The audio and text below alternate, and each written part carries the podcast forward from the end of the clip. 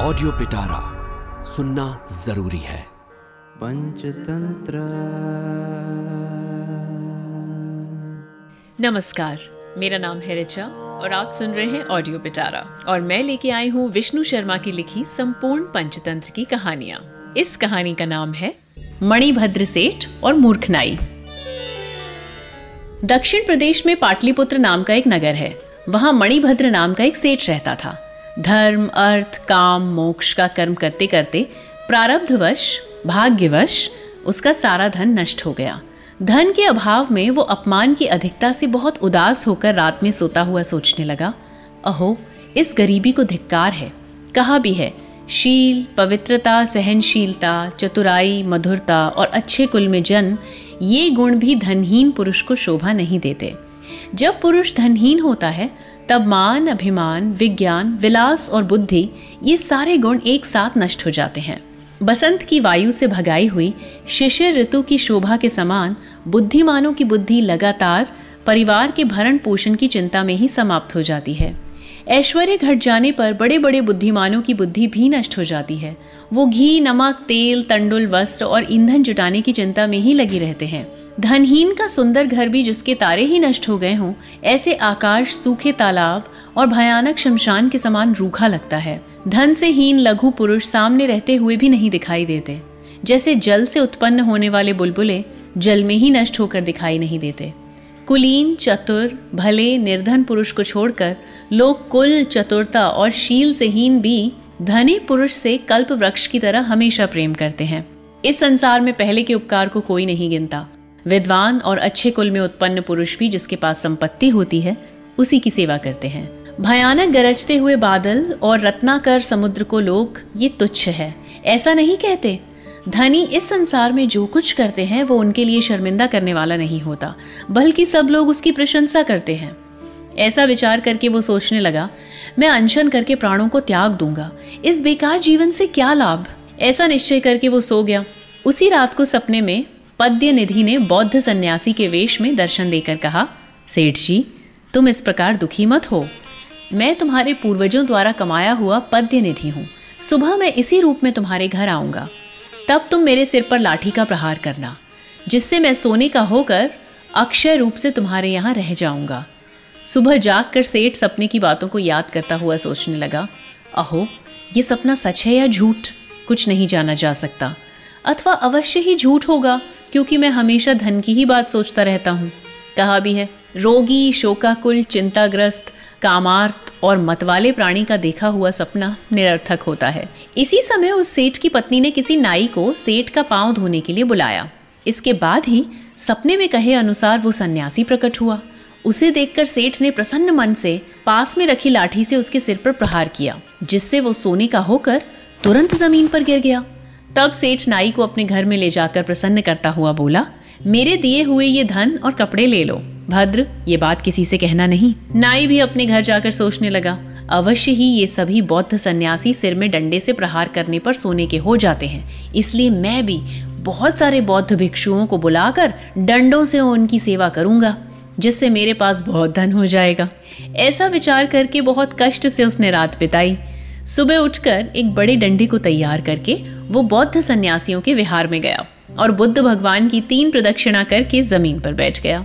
फिर मुंह में कपड़ा लपेटकर ऊंची आवाज से कहने लगा, जिनके मन में जन्म से ही कामोत्पत्ति उपरवत रही है, अर्थात कभी काम वासना नहीं जागी, उन महान ज्ञान संपन्न बुद्ध की जय हो। और भी, वही जीभ सार्थक है जो बुद्ध की स्तुति करती है, वही मन सार्थक है जो बुद्ध में रत रहे, वे ही हाथ सार्थक हैं जो बुद्ध की पूजा करते हैं।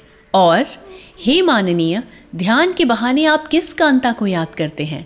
आंखें खोलकर काम बाण से देखिए, इन लोगों की ओर देखिए, सबके परित्राण में समर्थ होकर भी आप हमारी रक्षा क्यों नहीं करते। पता लगता है कि आप झूठे दयालु हैं, आपसे अधिक निर्दयी पुरुष और कौन होगा। इस प्रकार ईर्ष्यापूर्वक कामदेव की पत्नी द्वारा कहे हुए बौद्ध जिन तुम्हारी रक्षा करें।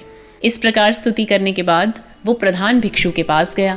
धरती में लेटकर चरण को छूकर आपको नमस्कार है, ऐसा उच्चारण करके उसने धर्म वृद्धि का आशीर्वाद प्राप्त किया। तब प्रधान भिक्षु के अनुग्रह से व्रत दीक्षा को प्राप्त करके नाई नम्रतापूर्वक इस प्रकार बोला, आज सब मुनियों के साथ मेरे घर भोजन करिए।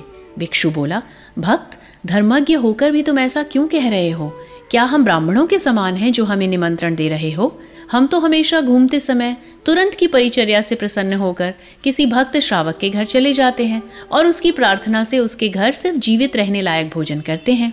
जाओ, फिर कभी ऐसा ना कहना। ये सुनकर नाई बोला, भगवान मैं आपका धर्म जानता हूँ, आपको बहुत सारे भक्त बुला रहे हैं। मैंने तो इस समय पुस्तक बांधने योग्य बहुत सारे बहुमूल्य वस्त्र इकट्ठे किए हैं, पुस्तकों के लेखकों को देने के लिए धन भी एकत्र किया है, इसीलिए आप पूरी तरह समय के अनुसार उचित कार्य करें। तब नाई अपने घर चला गया और खैर की बनी लाठी तैयार करके घर के दोनों दरवाजे बंद कर दिए। दोपहर को फिर विहार के दरवाजे पर जाकर भिक्षुओं के आश्रम से निकलने पर बहुत प्रार्थना करके उन्हें अपने घर ले आया। वे सब भी वस्त्र और धन के लालच में भक्त तथा जाने पहचाने भक्तों को छोड़कर प्रसन्न मन से उसके साथ चले गए। अथवा ये ठीक ही कहा है, ये कौतूहल तो देखो कि जो अकेला, ग्रहहीन, करपात्री, दिगंबर और नग्न है वो भी संसार में तृष्णा लालसा के वशीभूत हो जाता है। बूढ़े होने पर बाल सफेद हो जाते हैं, दांत कमजोर हो जाते हैं, आंखें और कान भी कमजोर हो जाते हैं, किंतु सिर्फ लालसा लगातार जवान होती जाती है। उनको घर में लाकर उसने दरवाजा अच्छी तरह बंद कर दिया और उनके सिर पर डंडे से प्रहार करने लगा। इस प्रकार प्रहार से कुछ भिक्षु मर गए, कुछ भिक्षु सिर फूटने से चिल्लाते हुए भागे। उनके चिल्लाने की आवाज़ सुनकर नगर के रक्षकों ने सिपाहियों से कहा, नगर के बीच में ये कैसा शोरगुल मचा हुआ है, जाओ जाओ। वे सब अधिकारियों की आज्ञा पाकर नगर रक्षकों के साथ तेजी से उस घर में घुस गए। वहां उन्होंने खून से भीगे शरीर वाले बौद्ध भिक्षुओं को भागते हुए देखा। तब उन्होंने उस नाई को बांध दिया और मरने से बचे सन्यासियों के साथ उसे न्यायालय में पहुंचाया। जब न्यायाधीश ने नाई से पूछा, तुमने क्यों इतना बड़ा जघन्य अपराध किया? तब वो बोला, मैं क्या करूं? मैंने सेठ मणिभद्र के घर में ऐसा होते देखा था। इसके बाद उसने मणिभद्र के यहाँ जो कुछ देखा था वो सब कह सुनाया। तब उन्होंने सेठ को बुलाकर कहा, सेठ जी क्या तुमने किसी भिक्षु को मारा है? तब सेठ ने भिक्षु को सारी कहानी बताई और उन्होंने कहा, अहो इस दुरात्मा को फांसी पर चढ़ा दो, इस दुष्टात्मा नाई की जांच नहीं हो सकती। ऐसा कहने पर अधिकारियों ने कहा, जो देखने में बुरा, जानने में बुरा, सुनने में बुरा और परखने पर भी बुरा दिखाई दे, वैसा कोई काम मनुष्य को नहीं करना चाहिए जैसा नाई ने किया था। अथवा ये ठीक ही कहा है, कोई काम बिना जांचे नहीं करना चाहिए, अच्छी तरह परीक्षण करके ही काम को करना चाहिए, क्योंकि बिना विचारे काम करने से संताप होता है, दुख होता है। जैसे उस ब्राह्मणी को नकुल नेवले के लिए संताप हुआ था। मणिभद्र बोला, ये कैसे? धर्माधिकारी कहने लगे, पंचतंत्र